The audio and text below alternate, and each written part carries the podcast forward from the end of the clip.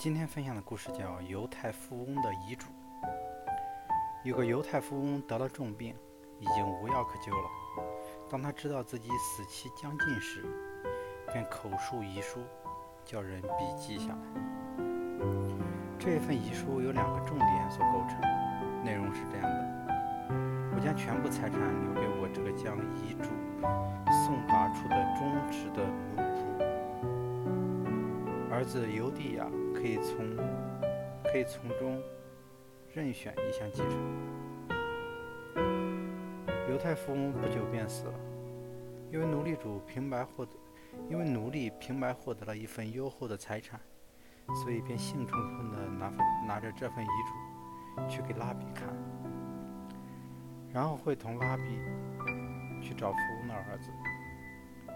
找到富翁的儿子后，拉比对他说，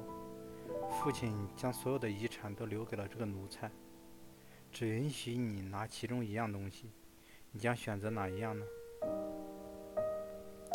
儿子听了之后，毫不犹豫地马上接口道，我决定选择这个奴隶。于是儿子拥有了奴隶，同时继承了父亲的所有财产。这个富翁实在是很有智慧，因为他知道儿子不在身边，如果他不立下这样一份遗嘱，奴隶很可能会吞没他的财产，而不告知儿子。而他的儿子如果认为，如果，